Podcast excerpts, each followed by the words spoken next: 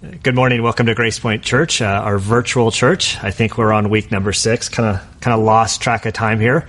Uh, if you have your Bibles, go ahead and open up to Mark uh, chapter 12. Uh, we'll be in verses 28 through 34. Um, I, I, again want to just give thanks to to, to Don and I, Isaac and Daniel for coming down and, and leading us in worship as they always do um, also to Cross Connection Church, who is who is making uh, these recordings uh, for us possible.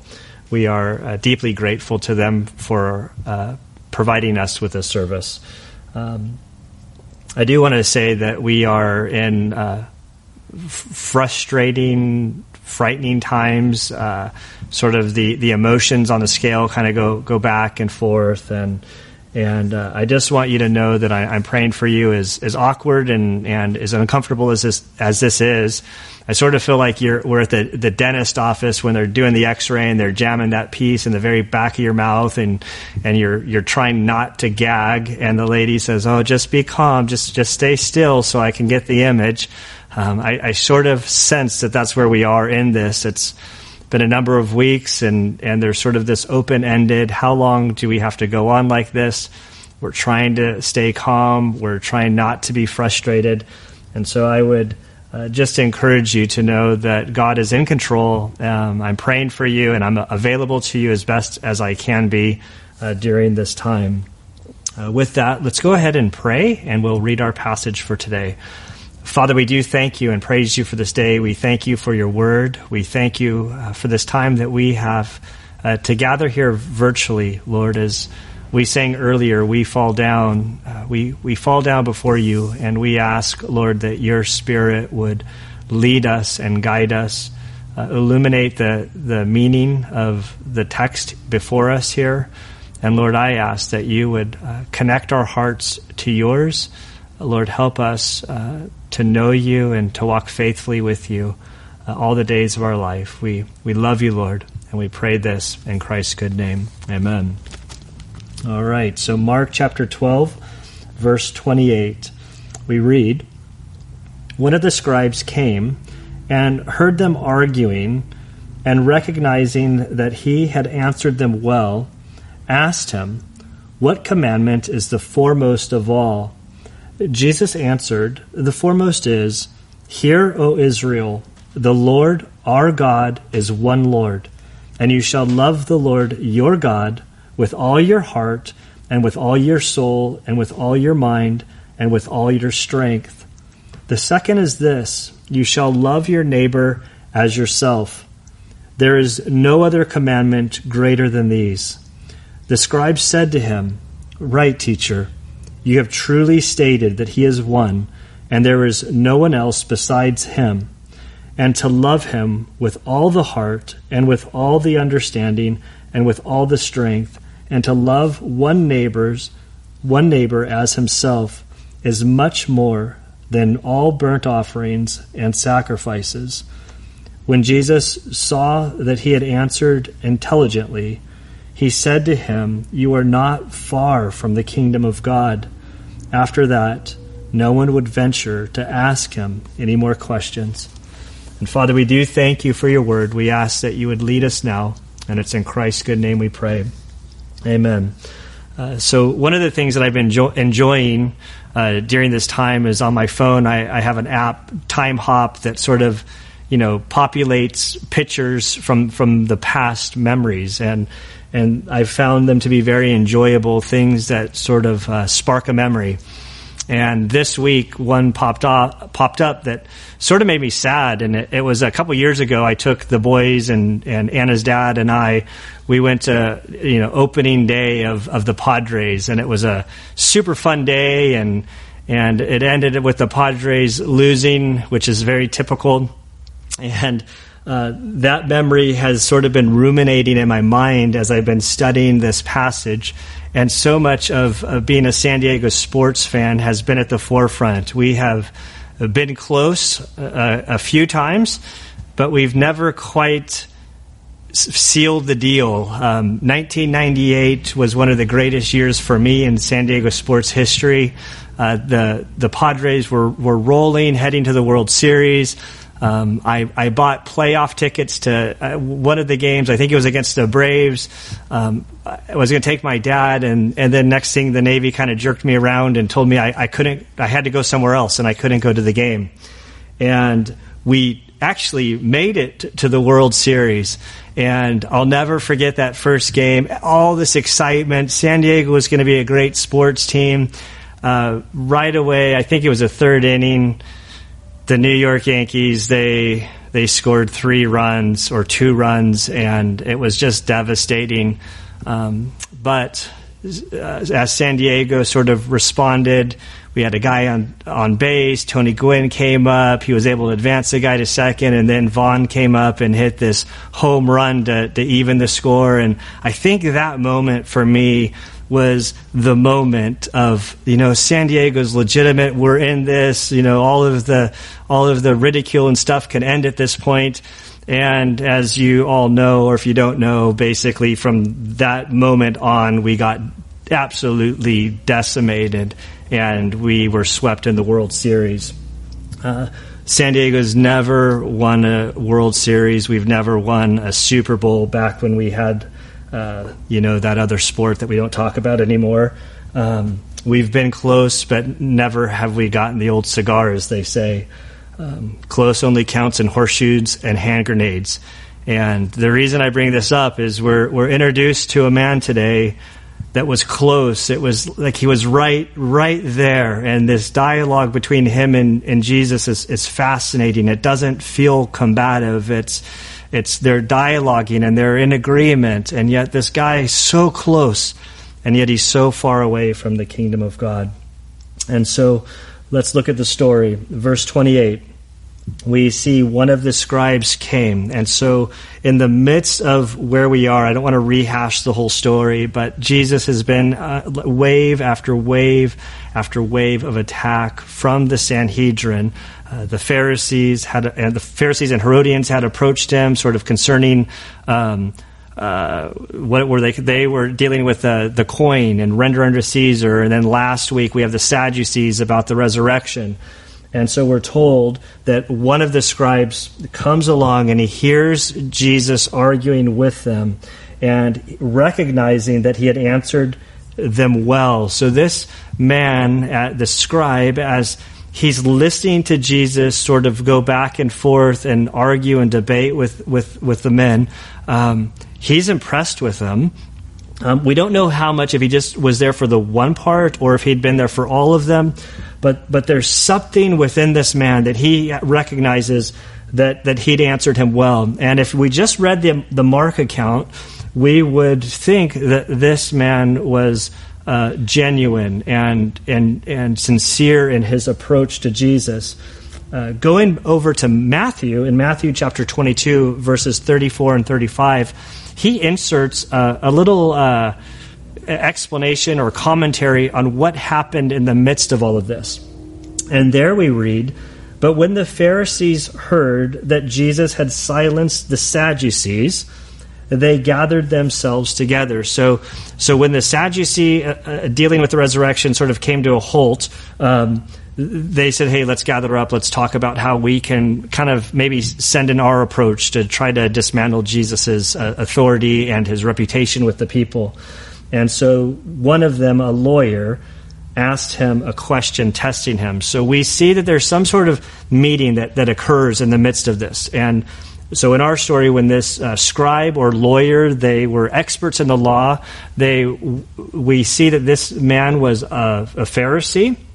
Um, they had access to the Sanhedrin. They wouldn't necessarily be on the Sanhedrin, but these were the scholars. These were the, the men who uh, devoted their time in, in, the text and knew the text and, and really were the authority on how to handle the text. And so it's one of these things trying to grapple between how do we how do we handle Mark's account and Matthew's account that, that sort of it, it, they almost they feel a little bit conflicted. Um, the, the, way I have come to understand this is that this uh, this man is a part of them. He's trying to attack Jesus. He's trying to trip him up, um, being a part of the scribes and the Pharisees. But at the same time, he is a genuine man, and so he is sincere in his approach, although he is a part of them uh, trying to prove Jesus to be a counterfeit. And so it, it really is one of these passages that as we, it's just, it, this is one of those that this week preparing was really hard on me. Um, just grappling through it with our the way the weeks have been working. Um, I, I, didn't have a lot of time to to sort of uh, marinate on the text. Um, but but but there's something difficult about this one. It, it's simple and straightforward, but at the same time, figuring out this what's going on between Jesus and this scribe, and and Mark leaves the the ending so open, so we don't know what happened to him. I have so many questions, but we're introduced to the scribe who comes to Jesus and he asks him a question. He sort of interrupts the dialogue with the with the um, with the Sadducees, and he asks them the question, "What commandment is the foremost of them all?" And so he's looking at what they have identified as the 613 commandments of the Old Testament. We we know that he's a Pharisee, so he's looking at the whole of the Old Testament, not the first five books of the Bible like the Sadducees, and his question is sort of straightforward. If you had uh, to give credence to any particular one, which one would it be? And so it begs the question how is this a test? Uh, this seems simple.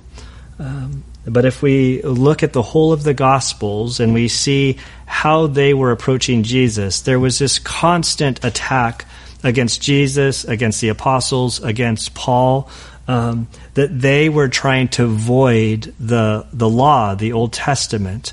And so he went in there with this sort of assumption about how Jesus would answer, thinking that Jesus would answer incorrectly. He would answer in a way that would nullify the Old Testament, and thus uh, the populace would get angry with Jesus and they would be able to take Jesus into custody. The, the, the whole movement of the story is leading to the cross. And so Jesus answers in verse 29. And he says, The foremost is, Hear, O Israel, the Lord our God is one Lord, and you shall love the Lord your God with all your heart, with all your soul, and with all your mind, and with all your strength. And so, what Jesus responds to is what's known as uh, what I like to say, Southern California style, is the El Shema, which means the Shema. Uh, Shema is is a Hebrew word to hear. Uh, if you go to Israel or you have a Jewish friend or you come over to, to my house, uh, uh, we've put this little box on our doorpost, and it's called a mezuzah. Uh, when you go to Israel, through the hallways of all of the uh, the hotel rooms, there's a little box on each one. They're called mezuzahs, and within the mezuzah is the Shema. This was the very important passage for the Jewish people, still still today. And within that box, it contains Deuteronomy chapter six, verses four through five, which is what Jesus answers. And so kind of thinking through this passage, it's it's. Uh, are we just looking at the argument, or do we want to look at what Jesus responds with, and why is this so critical? And to me, I, I do believe that Jesus' answer it's it's not just for the sake of winning this argument with the scribe. I do think his answer is really important for us as followers of Christ. And so I'd like to go back, if you would turn with me, uh, to Deuteronomy. Um, and in Deuteronomy, I know you guys are probably just watching on your couches, but hopefully you have your Bibles open. And as you turn back to Deuteronomy, we'll look at sort of the story. How was this given? And so this is a book of Moses. And in Deuteronomy chapter 6, verse 1, this is what we read. It's Moses speaking. He's sort of handing the baton off to the next generation as they are getting ready to enter into the promised land.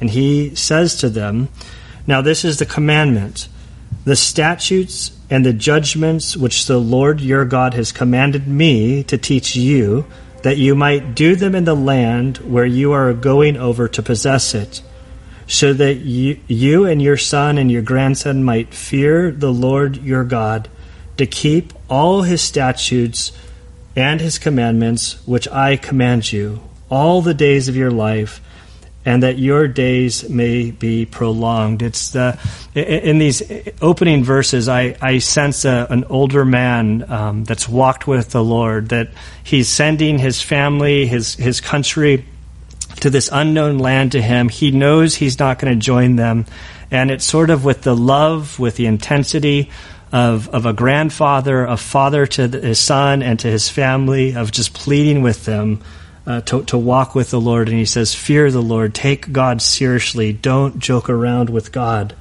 And he didn't say just do this on Sunday. He didn't say do this just while you're in quarantine. We're not in quarantine, but we're in isolation. Feels like quarantine. Um, maybe we are in quarantine. Um, and he says do this all the days of your life, like for, forever. Walk with God. And then he says in verse 3, O Israel, you should listen and be careful to do it that it may be well with you. We, we live for God, we obey God, we fear God, not because God is, uh, you know, trying to hurt us. It's that God is doing good for us, walking with God and living according to His ways. It is what is best for us. That it may be well with you, verse 3, and that you may multiply greatly, just as the Lord, the God of your fathers, has promised you in a land flowing with milk and honey. Now, that's the setup, that's the introduction to the Shema, that they would say, the Jewish people, every morning and every evening, they would say this text as a reminder to themselves. And so we're told, Hear, O Israel, the Lord our God, the Lord is one. So the singularity of God, that God is one. You shall love the Lord your God with all your heart with all your soul and with all your might. And so this this instruction, this relationship that that they are to love God with everything that they have, like every single component of of your person, with with all that you have, you're to love God in that way. Um, I remember um, at the Western Wall once, uh, I, I had it, it was during one of the ceremonies, and it was filled with the um, the the Orthodox Jews, the the um, and and I remember talking to one of them as they were sitting there, kind of shaking at the wall. I'm sure you've seen those images, and I I was able to talk to a more uh, a liberal one that wasn't a part of the group, and I said, "What's the deal with the shaking?" And he's like, "You know, this is." This is how we can show, to demonstrate that we're loving God and worshiping Him with everything, from our toes to the top of our head. Everything is involved in our prayers. And it's sort of the picture um, uh, uh, of what's going on in this passage. So to love God with all your might. And he goes on to verse 6 These words which I am commanding you today shall be on your heart. You shall teach them diligently. That word always grips me. It's not not being lazy about it. Diligent means that you're doing it um, intentionally, focused, um, methodically to your sons, and you shall talk of them when you sit in your house, and when you walk by the way, and when you lie down, and when you rise up. You shall bind them as a sign on your hand, and they shall be as frontals on your forehead. You shall write them on the doorposts of your house and on your gates. And so there's this instruction that as you love God, uh, you're to take your responsibility with your family and your children uh, and and teach them and train them spiritually, not just on Sundays, but as you're going about your days. And this has been particularly uh, convicting for me going through this uh, this lockdown. You know, you're you're home, and there's questions about the future and what's going on. I have the strain of my my dad who's really struggling going through everything, and in the midst of this, I have the kids. Um, w- with us at home, they're all they're always there, and I'm now there with them as well all the time. And so, um, it's easy to get frustrated. It's easy for your, my own worry and fear to sort of to, to bubble out. And I've I, I, I recognize that God is convicting me to be more mindful about how we're teaching, not just on Sundays, not just during Bible studies, but on the ins and outs of life. How am I demonstrating my love for God in the midst of this crisis? And so, um, this this is front and center that Jesus tells them. And so go back to Mark as I turn back there myself. And back in Mark, this is the first part that Jesus responds with that Jesus, the God wants all of you. The, the first commandment is that you're to love God, that you're to have this relationship with Him. It, it's, it's, it's the idea of agape love, this, that you're uh, committed, um, that it's not necessarily about emotion. It's uh, that, that you're going to follow Him and walk with Him on purpose, commitment, through the ups and downs, downs like the vows within a marriage that uh, you're you're committed to to love and to be there with all that you you have in the good times and the bad times. Um, the, the second verse thirty one, I think it's interesting. He asked for one, but Jesus is going to give him two.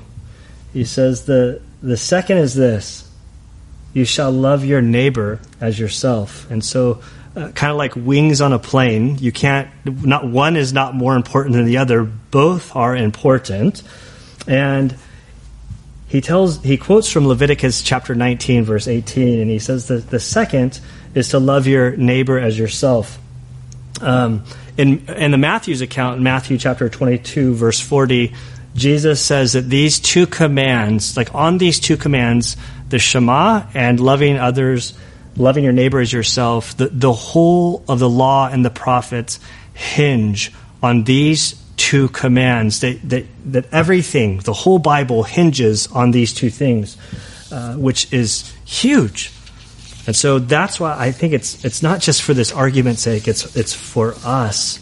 Um, he goes on to say, "There is no other commandment greater than these," um, and, and this is one of those super easy to understand so much more difficult to put into action to to apply we can we can talk the talk but but actually living this out if we're honest with ourselves this is this this is terribly difficult.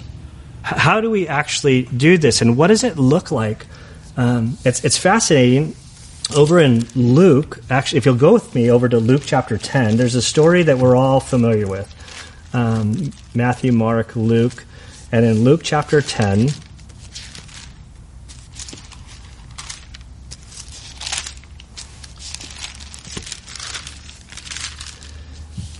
in Luke chapter 10, verses 25 through 37, there's a, there's a story there that we all know. We, we've all heard of the Good Samaritan. We're familiar with that. Um, it, it's common va- vernacular in our day and age.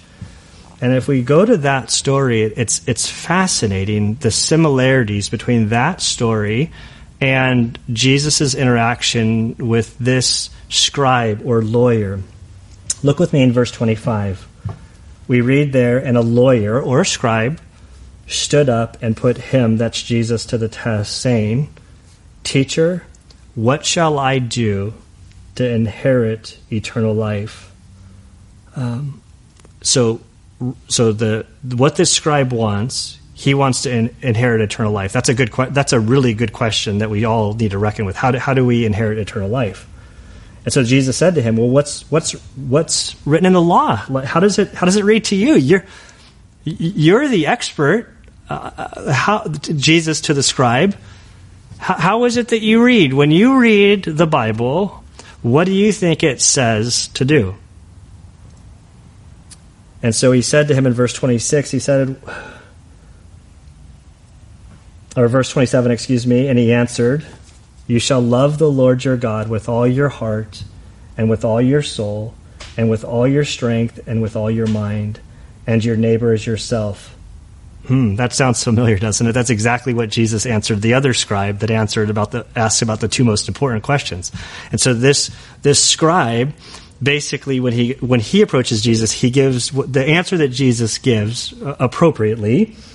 And Jesus says in verse 28, You've answered correctly. Do this and you will live. Just go about loving God, loving others, and you, you'll be fine. But in verse 29, this, this lawyer, he wants to justify himself. And he asks the question just one second. Before we depart, Jesus, uh, who, who's my neighbor? And there are rabbinic writings about this answering this question. Some would say it's only your immediate family that is your neighbor. Some would say only if your house, you know, kind of connected to them would that be your neighbor. Some would say that if you um, they were in your immediate community. Um, they all, I mean, there were so many different options, and so this this attorney is trying to figure out like what is the minimum? Like what because loving your neighbor as yourself that's hard to do. And so let's let's let's identify exactly what what how do we define neighbor? And so then jesus goes through and i'm not going to read the whole uh, story but we'll see that this man leaves leaves jerusalem and and he is um, or he's he's beaten up and he's he's like kind of left for dead on the side of the road and we see that a, a priest walks by ignores him a levite walks by. And then finally a, a samaritan who they all hated this this second class citizen who wasn't worthy of, of of them walked by and this guy picks the guy up he takes him to a motel he bandages them up he tells the, the hotel owner, you know, I'm going to open up a tab for this guy, take care of him, anything he needs, I'll cover it when I get back. And at this, the end of this whole story, Jesus looks at the scribe and he says, Well, which one of these individuals was a good neighbor? And the scribe says, Obviously, the Samaritan. And Jesus says, Go and do the same. And so, this, this picture of loving God, as we love God, as we worship Him with all of our being, this, this materializes in how we treat others. Suddenly, because we've been redeemed and we have relationship with Christ, it translates into how we care for one another. And I've seen so much of this. Like through this lockdown, like I've just I've I've seen people say, "Hey, um, I'm at this store. There, I see that there's excess. To- there's toilet paper available, or paper towels, or or you fill in the blank. Does anybody need it? And to see people like, yeah, I could really use that. Could you help me out with that? Or um, people saying, hey, I need this. Does anybody have that? And people kind of saying, yeah, I have that. Let me let me provide it for you. Um, these opportunities to love one another tangibly, it's it's it's beautiful. Um, and I do think that as we continue down this road, there's going to be more and more opportunity for us as the body of Christ to respond to people in need and for us to take our love for God and to then translate it into love for others. Now, um,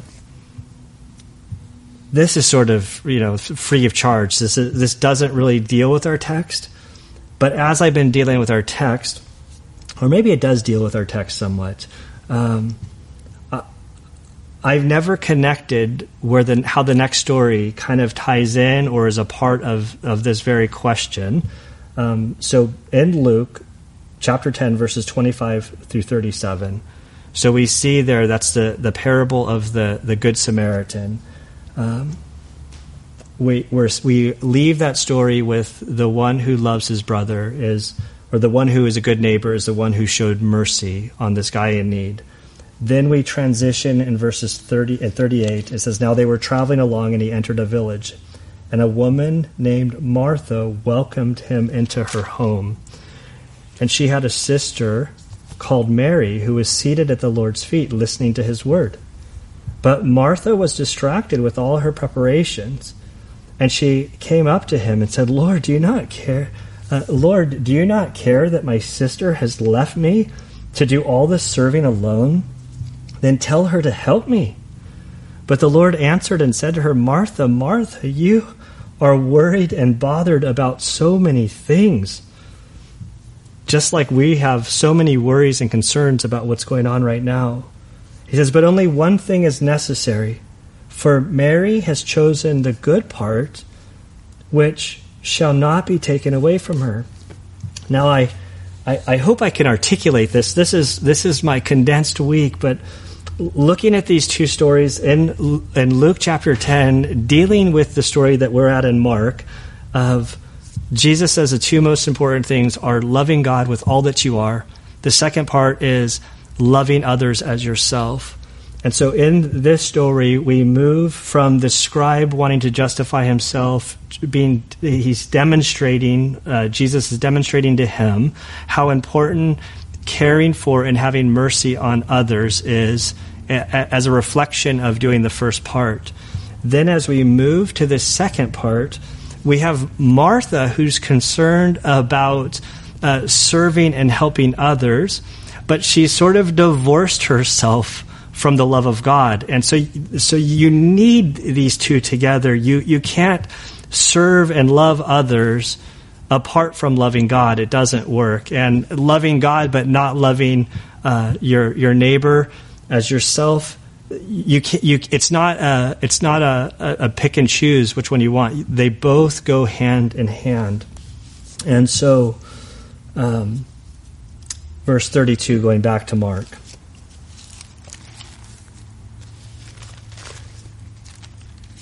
So in Mark chapter twelve, verse thirty two, the scribe hears Jesus answer, and he said to him, "Right, teacher." Rabbi, you're correct. Now, I wonder from Matthew's account that this, you know, they, they had this meeting of the Pharisees, and and they, this is their guy that they send forward. This guy who I think was he was definitely on their side, but he went into this attack wanting truth, and he wasn't going to compromise the scriptures for the sake of winning an argument. Jesus answered him and he says, You, teacher, are absolutely correct.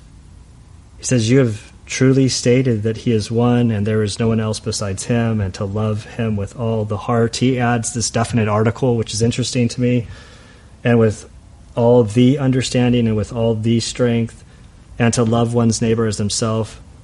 Uh, he, says, Jesus, you're right. And it's, it's almost like these two men who have respect for one another spiritually um, they, almost like they went swing, swinging their swords. They hit swords, and the guy's like, "No, you're dead on. You're absolutely correct." And this last phrase that he says, he quotes from 1 Samuel chapter 15, verse 22, and he says, "Loving God is much more than all the burnt offerings and, and sacrifices." He's, he's affirming what Jesus says he's affirming this relationship is takes precedence over any religious sort of act of of religious ceremony. And I only wish I could like see the others going, "No, what are you doing? like you're this you're supposed to be tripping him up. You're our best guy and you're you're in cahoots with him. You're affirming him." And so when Jesus verse 34 saw that he had answered intelligently, like Jesus is like, "Attaboy, good scribe. You know your scriptures." But then he said to him, "You are not far from the kingdom of God." This is the Padres have never won a World Series. The other team has never won a Super Bowl. Um, to to be close, that's not good enough. That's not being in. What did what did what did he miss? I don't want to skip over this last part, but basically in this in this in this dialogue, then Mark says after that no one would venture to ask him any more questions. So so they were they were done. But but what did he what did he what did he miss? So as we wrap up here today, this this is a really hard story. He asks Jesus a question. Jesus answers. The guy says, "You're you're right." You're absolutely 100% correct, Jesus, in what you answer. Your summary of the whole of the scriptures is spot on.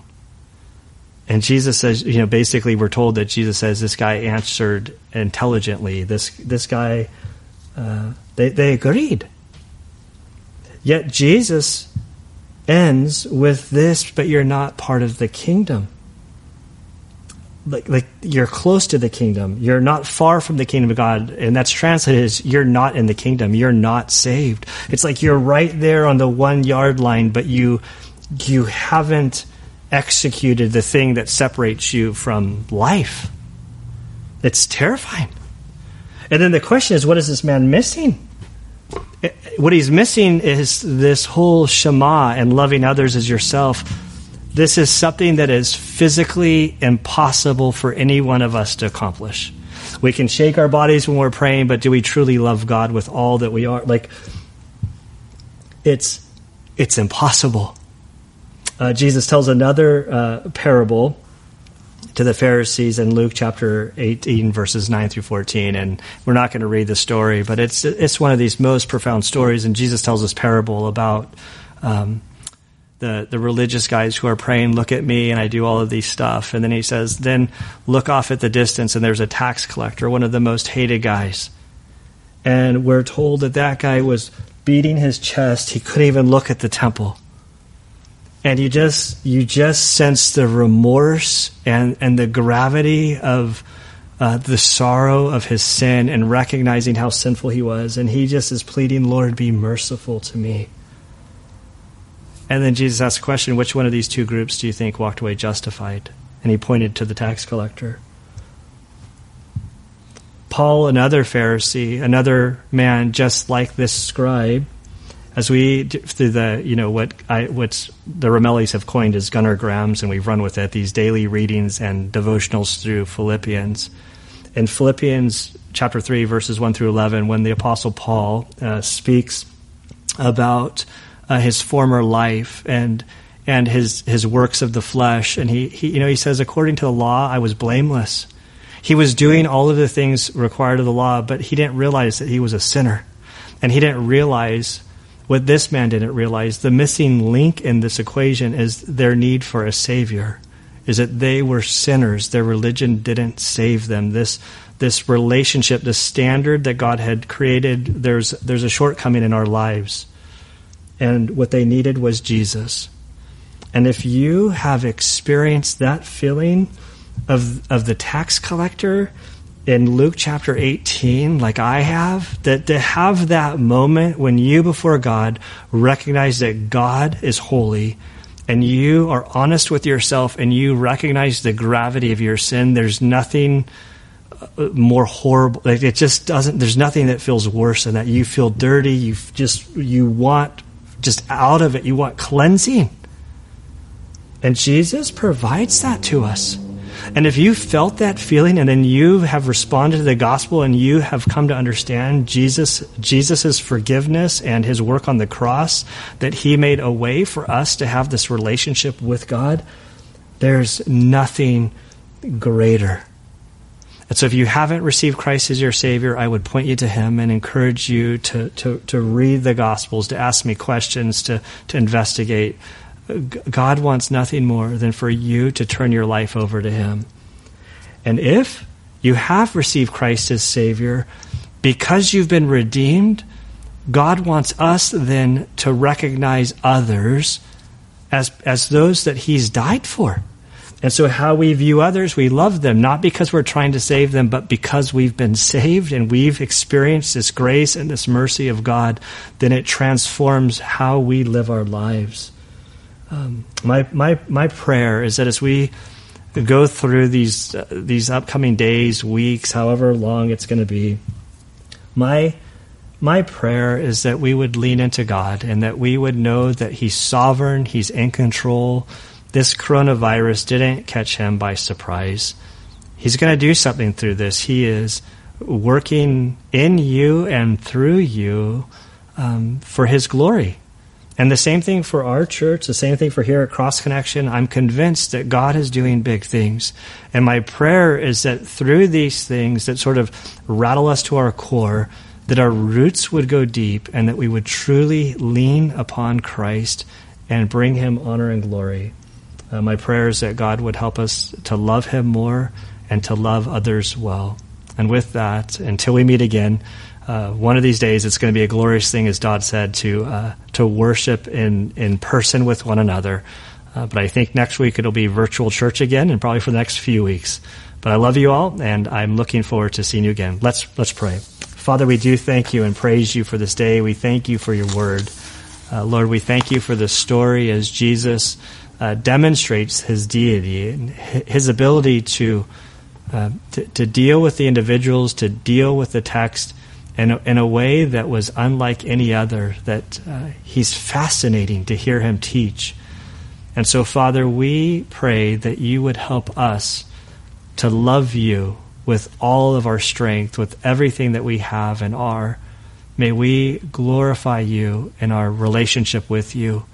And Father, as we love on you, as we turn our hearts towards you, we pray that you would uh, give us eyes that see others as you see them. May we uh, demonstrate and share your grace that we've received with those around us. Father, help us to be a, a, a people that are grounded in you, knowing that you're in control and that we can trust you through this. And we pray this in Christ's good name. Amen.